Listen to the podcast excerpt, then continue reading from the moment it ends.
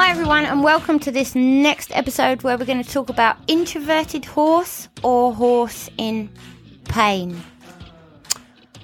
I thought I'd bring this subject up simply out of, yeah, of course, my experience and you know, the algorithm picks up on things, for example, on social media, what you're looking at. And I come across a few posts the past six months about horses in pain, whether it's in sports or, you know, just general articles learning more and more about horses. And I was thinking about the introvert pain thing to myself because of my experiences the past two years with my Lenny he sits a little bit in the introvert category, medium spirit. He's not low spirit. You can get him to move his feet quite easily. It's just he's not like, you know, a high spirited horse that one that likes to dance around and play in front of you un- unless um, I explain to him that he can. He, he's just a nice, quiet, sweet little horse. And I went on the journey the last two and a half years of learning about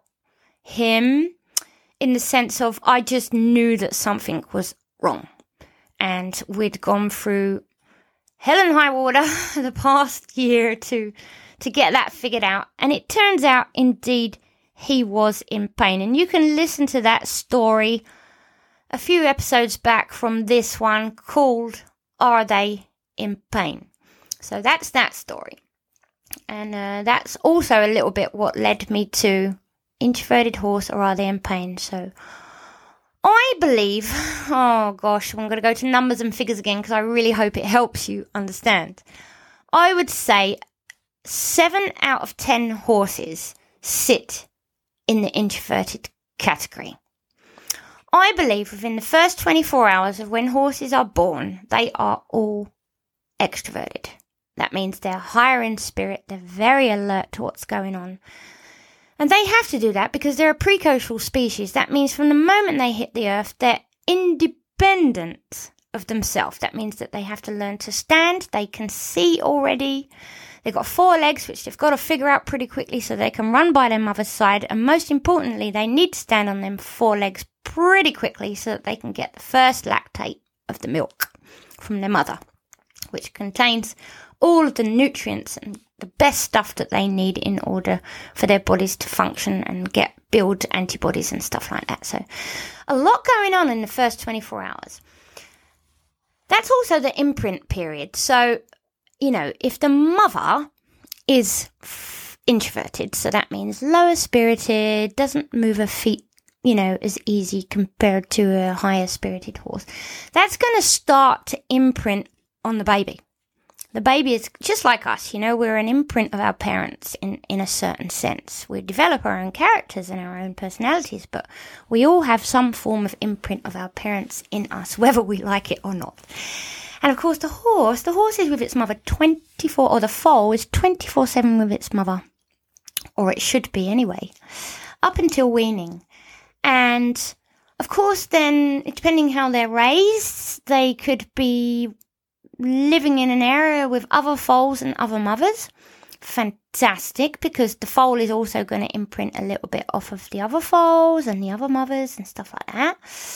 Or you could have a, a, a bit of a sad situation where the, it's just the mother and foal and they're together mostly, and therefore, then it's making sense, I hope, as you listen to this, that the foal is going to pretty much become the character or a similar character to its mother. So we have different spirit levels I'm talking about here. Low spirit level, medium spirit level, and high spirit level. Low spirited horses I tend to sit in the introverted category and extroverted horses I will sit in the higher spirited category. So it's a character trait. But where I find it interesting is that that number of seven out of ten horses sits more in the lower spirited phase, you know, the lower spirited category. And what I've learned and seen over the years, unfortunately, is a good percentage of those lower spirited horses, let's say 20 to 40% of those seven out of 10, their character is actually man made. Okay. Now, I don't want to go too much into specifics of that. I'm going to keep that to myself. But what I do want you to think about is a typical horse that has had a career where it's told to do this, told to do that, told to stand in cross ties, not allowed to move, is whipped if it's naughty, blah de blah blah. It's a human, uh, it's a, not human, excuse me, it's a sentient being. Therefore, it does have a brain. Therefore, they do have feelings. Therefore, if you are, for the lack of better words, abused, you are going to, at a certain point, perhaps also start to shut down, start to put less effort into things, start to not care. All right, so think about that. If you're a horse that, I don't know, was high spirited and all the way up to the age of three or four years old was having the time of your life, moving your feet, wanting to play, wanting to do this, wanting to do that, and then the human comes along and says, Nope, you're three years old, you can't do all that anymore. And then they suppress them by, I don't know, keeping them in a, stable, only letting them out for an hour a day for play, and then they use tie downs and gadgets to suppress the horse's emotions so that it kind of starts to look like it's doing the right things, but yeah, really, is it the right things, suppressing a horse? And then the horse in the end does quieten down, does start to look like it's becoming disciplined because it has absolutely no choice. Therefore, the spirit level of the horse starts to drop. Okay.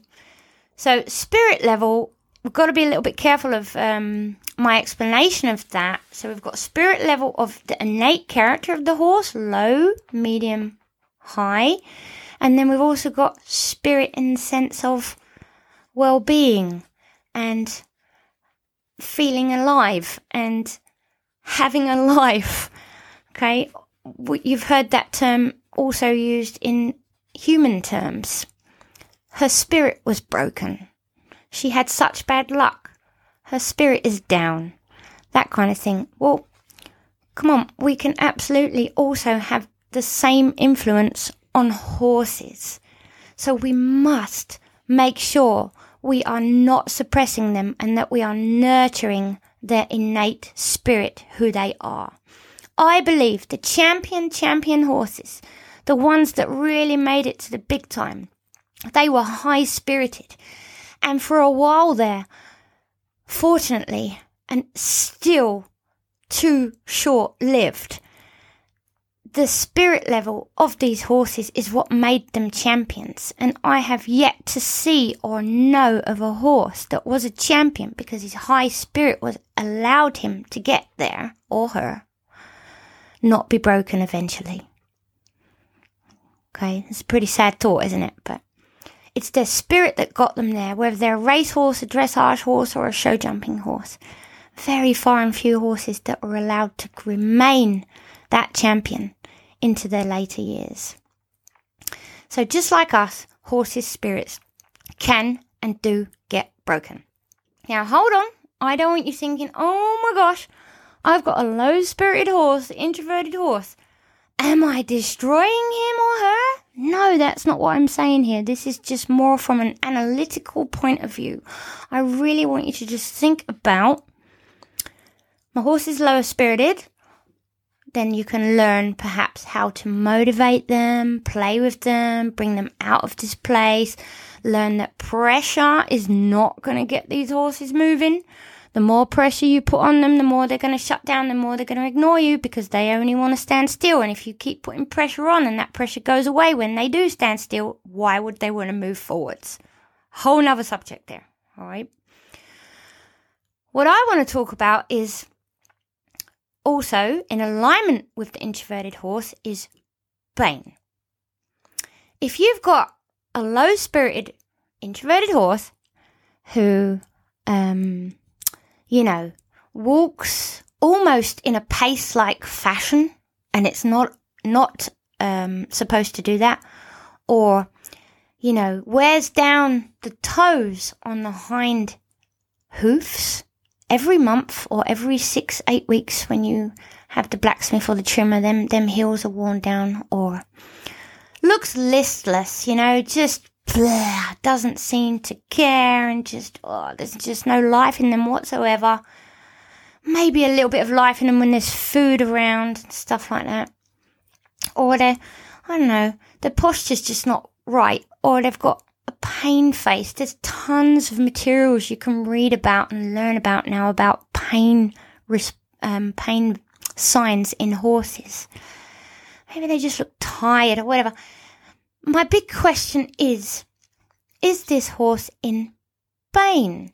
Because the horses that are a little bit higher spirited, or let's, let's go back to the medium and higher spirited horses, they are in a sense, not to everybody, because it depends on your experience, a little bit harder to read if they have pain or not.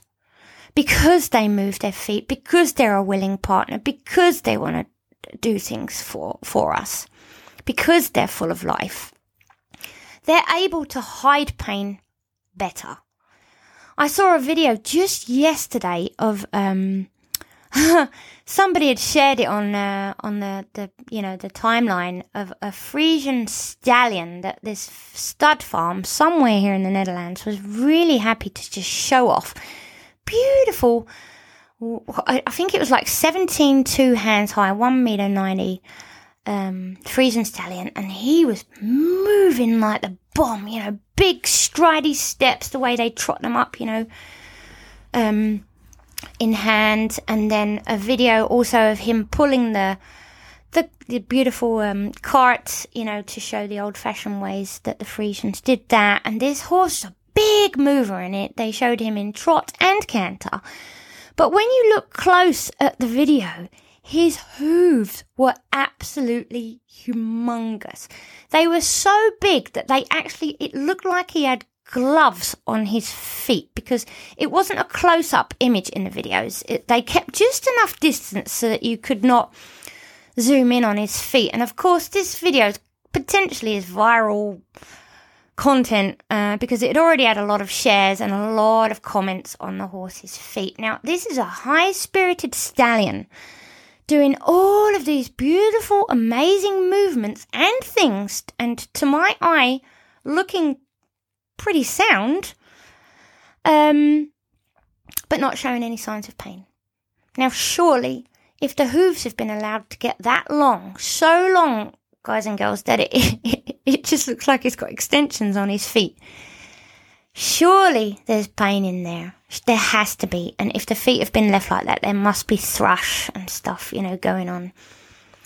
Some horses are just able to hide it. And this is when we have to really learn how to get good, not paranoid, but get good at looking at and reading our horses. It's super important. I say don't get paranoid because again, sometimes people are like, oh, and they get, get into a little bit of a panic. I'm not sure if I'm able to see it. Oh, blah, blah, blah. It's like, no, give yourself time and just really question and be open to things. So, my beautiful Lenny, he lives in a group of boys only, just boys. That's the way it is, and uh, I don't really have a choice about that. Um, and it's really fine, huh? The boys get on really well. But I believe because they're boys living among boys, they hide things, they keep secrets. You know, they have to man up a little bit. And if I show any pain, then I'm going to be uh, a little bit lower in the hierarchy and stuff like that. And I really saw that in my Lenny um, when he had the pain in his stifle. Um, it wasn't visible uh, to the eye, so to speak, unless, you know, he was put, for example, on a figure eight or on a small circle that you could see, hmm, there was some indifference in his stride. We had to use an app to analyze that. It wasn't until we identified the exact location of his pain spot that he let go you could see it in his eyes. He was like, "Oh, you found it! Oh, thank God for that." I still have to, um, you know, not show that to my boys, but I'm glad you know. And he let me know this by allowing me to do my what I call my decode therapy. So I use air acupressure to kind of pick up on pain response there. I also use a red light torch, which is also another form of acupressure where you're using the non-harmful rays of the sun to send signals to specific locations so that the brain can send all the little soldiers it needs to that location to help it heal. That's really a dummified, modified explanation of that, by the way. Just those two things. And I could see in his eye and its expression and the way his ears listened back towards me that I knew now where this pain was. And lo and behold, he still covered it up. Covered it up in his hurt, covered it up in his works and stuff like that. But what I did see was, you know, a lack in motivation. Just something was out of sync. Therefore, my little sweet low to medium spirited horse had become more low spirited, and his expressionism and his interactions with me in his play and his work was lower. It was not as much as it has been in the past, and that was what you know kicked me into the research and to figuring out what was wrong with him. Now, very easy for me to sit here and kick myself up my backside and really blame myself and use the blame game and oh, you could have done this better and you could have done that better. I'm just not going to do that because in my new way of working and being on this planet, my mindset absolutely is important. And if my mindset starts to go off questioning myself on the old guilt quest, I'm not going to be the best I can be for my horse. So what I do is I learn from it and I move on. And that, my friends, is what I suggest we do with every single thing in our lives not just with the horses. So, introverted horse, or are they in pain? That particular, yeah, title, sentence sticks out the most in my mind because the introverted horse is also can hide pain, but from my experience and from my actually really looking at them, they also show it share it easier, and that is simply in their expression, the way they move, the way they walk, and stuff like that. And a higher spirited horse is going to be a little bit harder. Unless there are periods in its life where uh, a higher spirited horse is able to rest, then you can pay attention, for example, to expression when they're, you know, so relaxed that they can allow themselves to be a little bit vulnerable for a moment and then you can look at, for example, the hind legs resting. Do they rest one hind leg for a real long period and not the other? Or do they interchange each hind leg, the resting hind leg, equally? That's fantastic if they do. Or do they keep switching them super fast? Because this can be a sign of either uncom- discomfort. Maybe they're trying to relax, but they're a little bit have a little bit discomfort in their environment that day. If it's something that's occurring daily, it means they could have something they're not comfortable with in their environment on a daily basis. But more importantly, it can be a huge indicator that the horse has pain. If a horse has constant watery poop, you know, diarrhea, this is not good. This is a sign that something is going on. It might be the most flamboyant, high spirited horse and able to do the most amazing things. But if it's wa- if it's got diarrhea or watery poop, this is not a good sign. Please, please, please get that checked. It will not go away by itself, especially if it's a long term thing. And my gosh, this is something where I sometimes wish I had spoken up. I have seen and witnessed from experience horses that had on and off watery diarrhea over a period of a couple of years and then they end up put to sleep. It really is a sign that there's something going on. It could be sand buildup. It could be tumor. It could be gut imbalance. It could be an infection of the intestines. It can be many, many things. It can be the hay that you're feeding. It can be an allergy. This does cost research and it does cost time, but we are also talking about the longevity of our horse and it is an indication that something is wrong. It might not be given a direct pain response to the horse, but there is indeed something going on. And to be honest, if we have constant diarrhea, we ourselves feel, you know, the side effects of that. You're going to have a sore belly. You know, you're going to not feel 100% well. You're going to be lethargic. You're going to be thirsty. You're going to have to stay hydrated. All of these things. And therefore, it applies also to the horse because biologically we are made up similarly, similarly to that effect. Going back to the are they in pain uh, because they're uh, because they're introverted or are they more introverted because they're in pain? This I can't, of course, give direct answers on, but I do encourage you to seek the expert help of those professionals out there that are available to do so. It can start with just a phone call today. It can start with just reading resources, and of course, you can't believe everything you read on the internet, but my gosh, is there some useful, helpful things out there today? My advice is to go on to websites that, you know, really are fluctuating businesses run by veterinarians that really are offering good, hands on, free advice.